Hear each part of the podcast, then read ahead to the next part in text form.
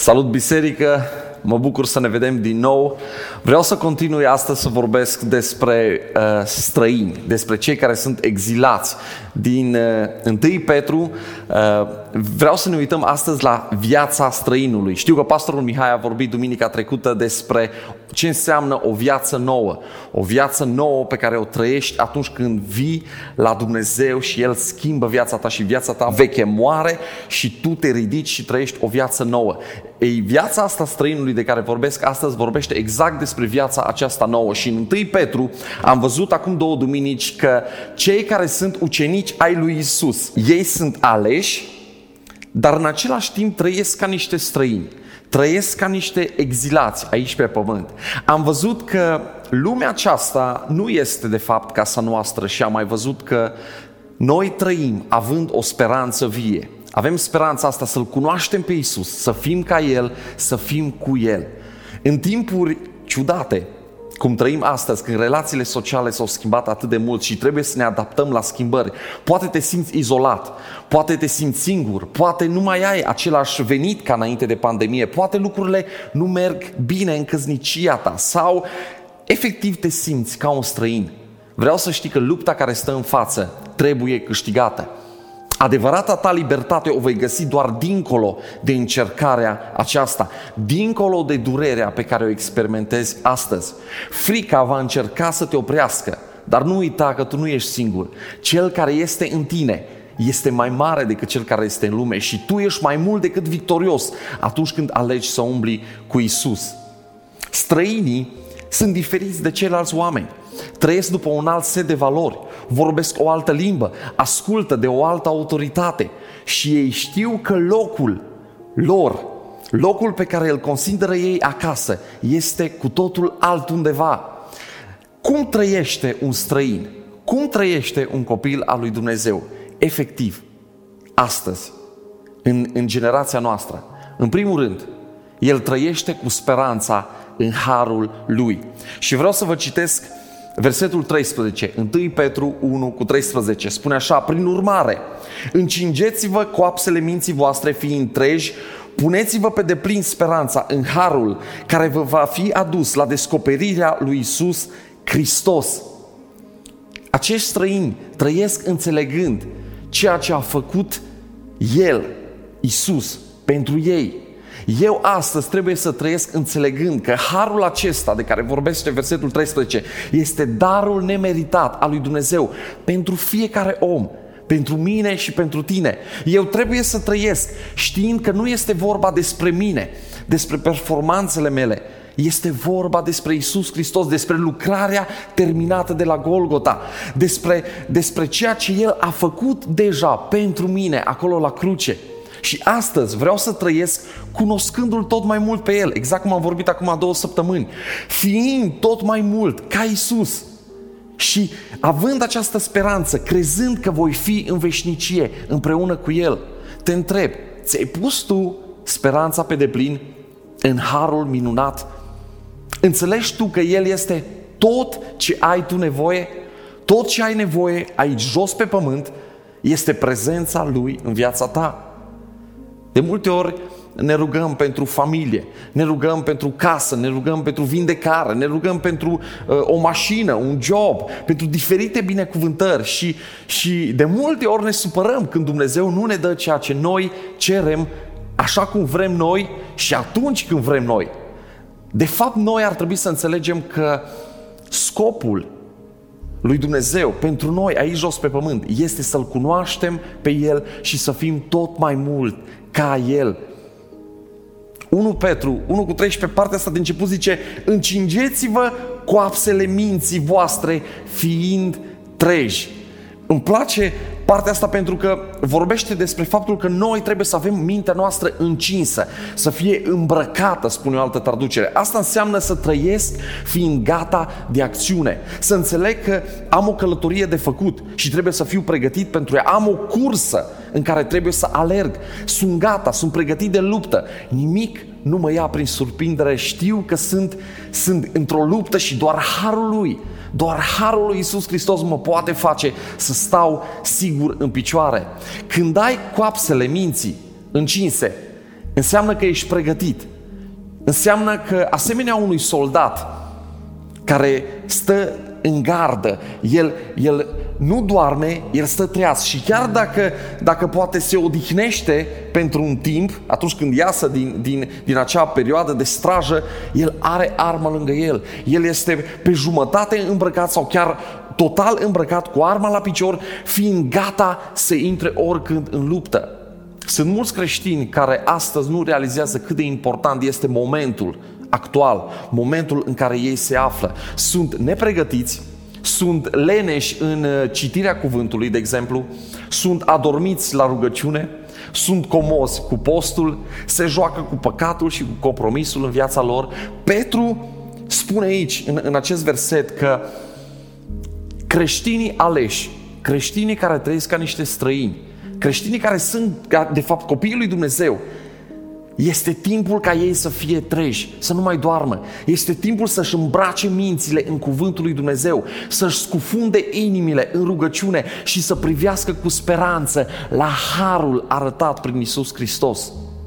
Al doilea lucru pe care îl fac acești străini aici jos pe pământ, acești copii al lui Dumnezeu, ei nu se uită în spate. Fiți atenți la partea asta. Nu se uită în spate. Versetul 14 spune ca niște copii ascultători să nu vă conformați poftelor de altă dată când trăiați în ignoranță. Înainte să-L cunoști cu adevărat pe Isus, aveai aspirațiile celor din jurul tău. Aveai aceleași dorințe ca ei, te împlineau aceleași lucruri, aveai un anumit stil de viață, aveai, trăiai o viață obișnuită. Poate ai crezut pe vremea aceea că dacă strângi mulți bani, asta te va împlini. Ai crezut că faima te va face să fii fericit sau ai crezut că având anumite lucruri, posesiuni, voi putea să dormi mai liniștit.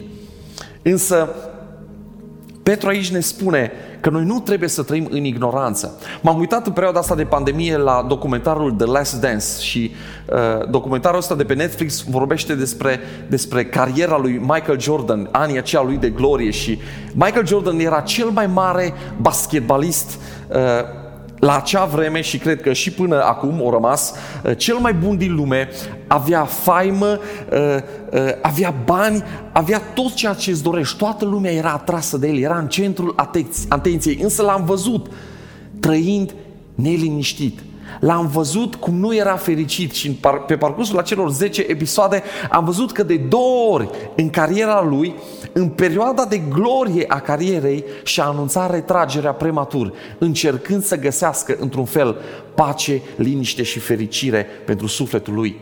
Petru ne atenționează că este ușor să ajungi să tânjești după lucrurile de odinoară, lucrurile de demult. Când ceva nu merge bine azi, când nu mai ești mulțumit cu situația ta, imediat îți aduce aminte de ceva bun din trecut. Niciodată nu-ți aduce aminte de ceva rău. E interesant cum numai lucrurile bune îți vin în minte. Poate ai avut o relație eșuată cu, cu acea, acea fată sau acel băiat și îți aduce aminte doar de lucrurile bune în momentul când ajungi singur, în momentul când simți singurătatea, cum te apasă, te gândești, mă, dar parcă era bine atunci când aveam și eu pe cineva și îți aduce aminte doar de lucrurile bune și reîncepi acea relație și imediat, în prima zi, îți dai seama de toate lucrurile rele care te-au făcut să iei decizia să te desparți de acea persoană. Este un exemplu în Biblie în care copiii lui Israel erau în pustie și uh, fiind acolo în pustie, își aduc aminte de lucrurile bune pe care le-au lăsat în Egipt. Egiptul pentru ei era un, un loc al sclaviei. Câteva generații de, de copii al lui Israel s-au născut acolo fiind robi, fiind sclavi în Egipt. E interesant cum ei își aminteau și tângeau după castraveții din Egipt. Întotdeauna mi s-a părut fani asta. Au uitat, de, au, uitat, au uitat de bătăi, au uitat de tortură, au uitat cum egiptenii le omorau copiii de parte bărbătească, au uitat tot. Asta înseamnă să fii ignorant, să-ți dorești să te întorci la aceleași lucruri, să uiți durerea pe care ai trăit-o atunci și să-ți amintești selectiv doar ceea ce ție îți place. Provocarea pe care Petru ne-o lasă astăzi este să nu ne mai uităm înapoi, să te uiți înainte la El, la Isus. Zilele tale cele mai bune sunt acolo, în fața ta, te așteaptă. Lasă în spate acea viață veche. Lasă-o în spate, cu poftele ei. Dacă astăzi nu ești fericit, ascultă-mă, răspunsul nu este în spate. Răspunsul este acolo, în fața ta. Privește în sus, privește la El, privește la ținta căpetenii, desăvârșirea noastră la Hristos. Uită-te la El. Nu uitați lucrul ăsta. Al treilea lucru, al treilea lucru pe care îl fac acești uh, copii al lui Dumnezeu, trăind aici, pe pământ, ei trăiesc ca niște sfinți. Provocarea mea pentru tine este trăiește ca un sfânt. Și vreau să vă citesc aceste versete, versetul 15 și 16 spun așa. Ci așa cum cel care v-a chemat este sfânt, fiți și voi sfinți în toată purtarea voastră, fiindcă este scris, fiți sfinți pentru că eu sunt sfânt. Sfințenia înseamnă separare, înseamnă despărțire completă. Și toți știm că Dumnezeu este sfânt. Sfințenia asta este atributul lui Dumnezeu. Când Dumnezeu le spune în Vechiul Testament copiilor lui Israel că El este sfânt, El practic le spune, eu sunt separat de voi, eu sunt diferit de voi, eu practic gândesc lucrurile în alt fel. Și sunt versetele astea din Isaia, capitolul 55, versetul 8 și 9 spun așa, că gândurile mele nu sunt gândurile voastre, căile voastre nu sunt căile mele, zice Domnul, pentru că așa cum sunt de sus cerurile față de pământ, tot așa sunt de sus căile mele față de căile voastre și gândurile mele față de gândurile voastre. Gândește-te la asta. Dumnezeu, în sfințenia Lui, El este diferit complet de felul în care noi gândim, de felul în care noi suntem. Dar sfințenia înseamnă și separare de tot ceea ce este impur, murdar, necurat. Atunci când Isus, Fiul lui Dumnezeu, a venit pe pământ, sfințenia Lui nu ne-a distrus, ci ne-a vindecat. Gândește-te la asta. Isus, cel care era curat, sfânt, perfect, atingea oamenii care erau necurați și aceștia deveneau automat curați. Amintiți-vă de leproși.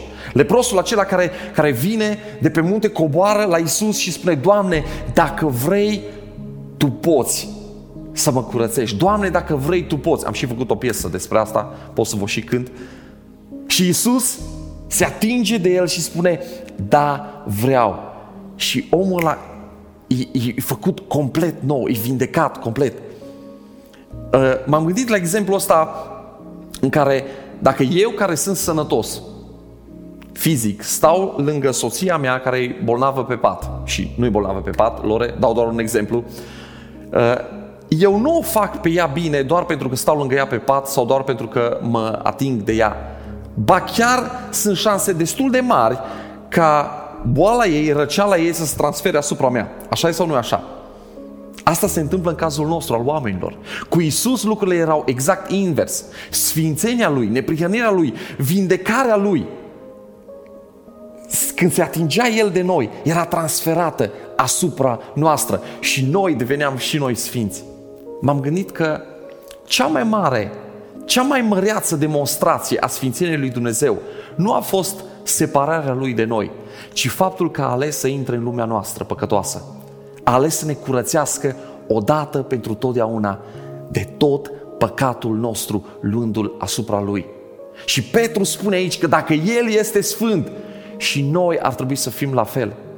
Dar ascultă-mă, trăim într-o lume în care ni se spun lucruri de genul, e ok, man, poți să trăiești așa, poți să faci asta, îi permis lucrul acesta, doar pentru că lumea îți spune că lucrul acela e permis și că nu-i pedepsit și că nu-i mai de rușine lucrul acela, nu înseamnă că și Dumnezeu este de acord cu el.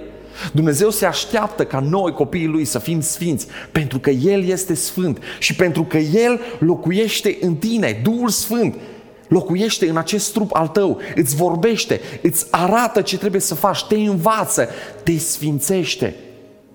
Gândește-te la asta, Duhul Sfânt pe care Dumnezeu l-a pus în tine este sfânt, este perfect, așa cum îi spune și numele. Duhul Sfânt este sfânt, este perfect. Dar sufletul tău, mintea, voința, sentimentele tale și astăzi sunt într-un proces de sfințire, de curățire. Vei trăi diferit de oameni, vei trăi după alte principii atunci când tu asculți de Dumnezeu. Și baza sfințeniei tale nu stă în faptele tale bune. Nu mă înțelege greșit Baza sfințeniei tale este în, în El, în Isus, în sfințenia Lui. De ce suntem noi sfinți astăzi? Ne spune versetul ăsta din 1 Petru. Pentru că El este sfânt.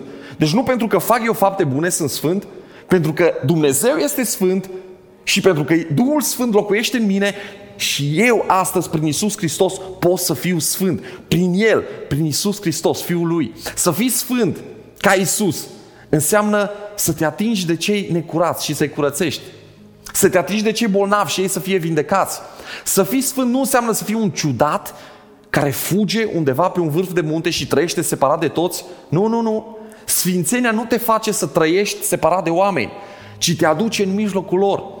Vei fi practic cel care aduce viața acolo unde e moarte. Vei fi cel care aduce speranță acolo unde este deznădejde. Vei fi ca Isus. Și din nou sublinez chestia asta. Sfințenia ta nu rezultă din faptele tale bune. Faptele tale bune rezultă din sfințenia ta. Din faptul că Duhul Sfânt face această lucrare în tine. Noi nu căutăm să devenim mai buni, mai morali, noi căutăm să fim mai mult ca Isus și vă ridic această provocare. Fiți sfinți așa cum El este sfânt. Al patrulea lucru pe care vreau să spun în dimineața asta cu privire la viața acestor străini care trăiesc pe acest pământ. Fiecare dintre ei, străinul trăiește având o atitudine de respect față de Dumnezeu. Fiecare dintre acești copii al lui Dumnezeu, din acești străini, are o atitudine de respect față de Dumnezeu și 1 Petru 1 cu 17 spune, dacă invocați cu numele de Tată pe cel care judecă nepărtinitor pe toți oamenii conform faptelor fiecăruia, să aveți o atitudine de reverență față de el, atât timp cât trăiți ca străini pe acest pământ. Alte traduceri spun aici, când vorbește de atitudinea asta de reverență, spun trăiesc cu frică de Domnul. Acum, ascultă-mă, frica asta de Domnul e de multe ori înțeleasă greșit. Frica asta de Domnul nu vorbește despre faptul că ești îngrozit, că Dumnezeu mă trăznește, te trăznește de acolo din cer cu un fulger de fiecare dată când greșești. Pentru că noi știm că acolo unde există dragoste nu există frică. Frica de Domnul înseamnă de fapt onoare, respect, înseamnă să-L asculți pe El. Tatăl tău din cer, Biblia spune aici că va judeca nepărtinitor, adică fără să țină partea cuiva, va judeca corect pe fiecare om. Fiecare om va fi judecat pe baza a ceea ce a crezut și pe baza a ceea ce a făcut. Și trebuie să înțelegi că astăzi există o diferență între ceea ce crezi și ceea ce faci. Ceea ce crezi tu astăzi va determina locul unde îți vei petrece veșnicia. Însă ceea ce faci astăzi va determina cum îți vei petrece veșnicia. În cer vei fi răsplătit pentru faptele tale. În iad însă vei fi pedepsit pentru faptele tale. Întrebarea este, vei ajunge în cer sau în iad?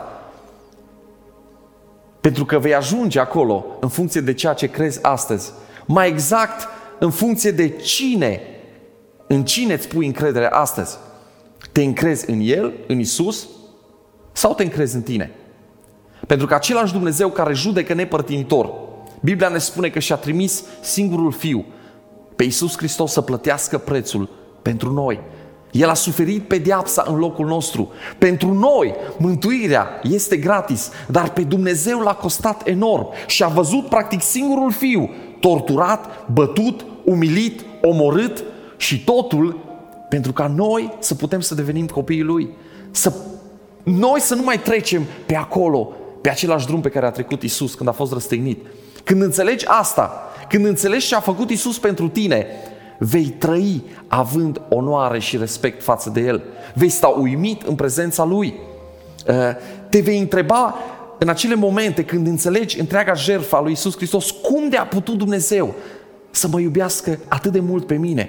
Pe mine, un om păcătos, un om distrus, un om, un om condamnat, și versetul 19 spune, această răscumpărare s-a făcut cu sângele valoros al lui Isus Hristos, care este mielul perfect și nevinovat. Când te gândești la prețul plătit pentru tine, nu poți decât să stai uimit și să arăți onoare și respect față de Tatăl tău Ceresc. Când te uiți la prețul care a fost plătit pentru tine, îți dai seama de valoarea pe care tu o ai în ochii lui Dumnezeu. Nu este nimeni ca El, ca Dumnezeul nostru, nimeni care să merite lauda, închinarea noastră, respectul nostru, mai mult ca El. ultimul lucru pe care vreau să ți-l spun astăzi este că acest străin iubește cu o dragoste sinceră. Dacă ești copilul lui Dumnezeu, trebuie să iubești cu o dragoste sinceră și 1 Petru 1 cu 22 spune așa, având astfel sufletele curățate prin ascultarea de adevăr, să practicați o dragoste sinceră față de frați. Iubirea voastră unii față de alții să fie profundă și să provină dintr-o inimă curată. Petru ne provoacă să iubim pe frați, să iubim pe cei de lângă noi cu o dragoste sinceră. Nu să ne prefacem, nu să ne punem niște măști și în față să vorbim frumos, dar pe la spate să te bârfesc și să te atac. Nu, îi iubim pe cei de lângă noi pentru că suntem o familie în Hristos, suntem uniți în El, avem o speranță comună. Așa că noi știm că toți, într-o zi, vom fi acolo sus împreună cu El în veșnicii. Când tu asculți de adevăr, adevărul te va face liber. Și atunci când ești liber, liber vei putea să, să iubești, vei putea să uh, iubești dintr-o inimă curată, vei putea să ierți ca și, ca și Isus, vei putea să-L accepti pe fratele tău chiar atunci când îți greșește, vei putea să areți milă și har, așa cum și ție ți-a fost arătat. Dumnezeu este dragoste. Nu uita lucrul ăsta. Și pentru că noi am fost creați să fim asemenea Lui, noi astăzi iubim. Și iubirea, iubirea vine de la Dumnezeu. Dacă te uiți în jur, iubirea vine de la Dumnezeu. Însă Biblia ne spune că noi îl iubim pe El pentru că El ne-a iubit întâi. Noi îl iubim pentru că am înțeles ceea ce El a făcut pentru noi. Am înțeles modul extraordinar în care El ne-a mântuit. Și atunci când înțeleg cât de mult Dumnezeu m-a iubit pe mine, nu pot decât să iubesc și eu la fel pe cei de lângă mine. Noi iubim pentru că El ne-a iubit întâi. Gândește-te la asta. Ai fost iubit de El. Totul a început din El, prin El. Și această viață nouă pe care noi am primit-o, noi astăzi o trăim iubind oamenii așa cum El ne-a iubit pe noi. Ai fost creat de Dumnezeu cu dragoste. Ai fost protejat și te-a purtat în brațele sale și în palmele sale până acum cu dragoste. Și și-a demonstrat dragostea pentru tine, dându-și singurul fiu să moară în locul tău.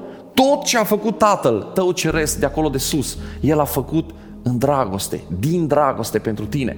Când înțeleg asta, nu voi putea decât să iubesc și eu la rândul meu pe cei din jurul meu, pe frații mei, pe cei din afară. Când ești sigur de dragostea lui necondiționată pentru tine, vei începe să iubești pe oamenii de lângă tine cu o dragoste sinceră, dintr-o inimă curată. Vei arăta mai multă iertare, vei arăta mai multă milă, vei avea mai multă răbdare. Întrebarea mea pentru tine este astăzi, ai înțeles tu dragostea lui pentru tine?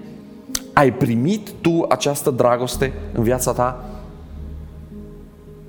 Pentru că, ascultă-mă, nu vei putea să dai la alții ceea ce nu ai.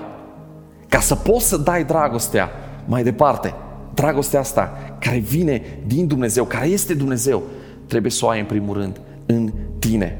Sper că astăzi ai înțeles cât de mult ești iubit.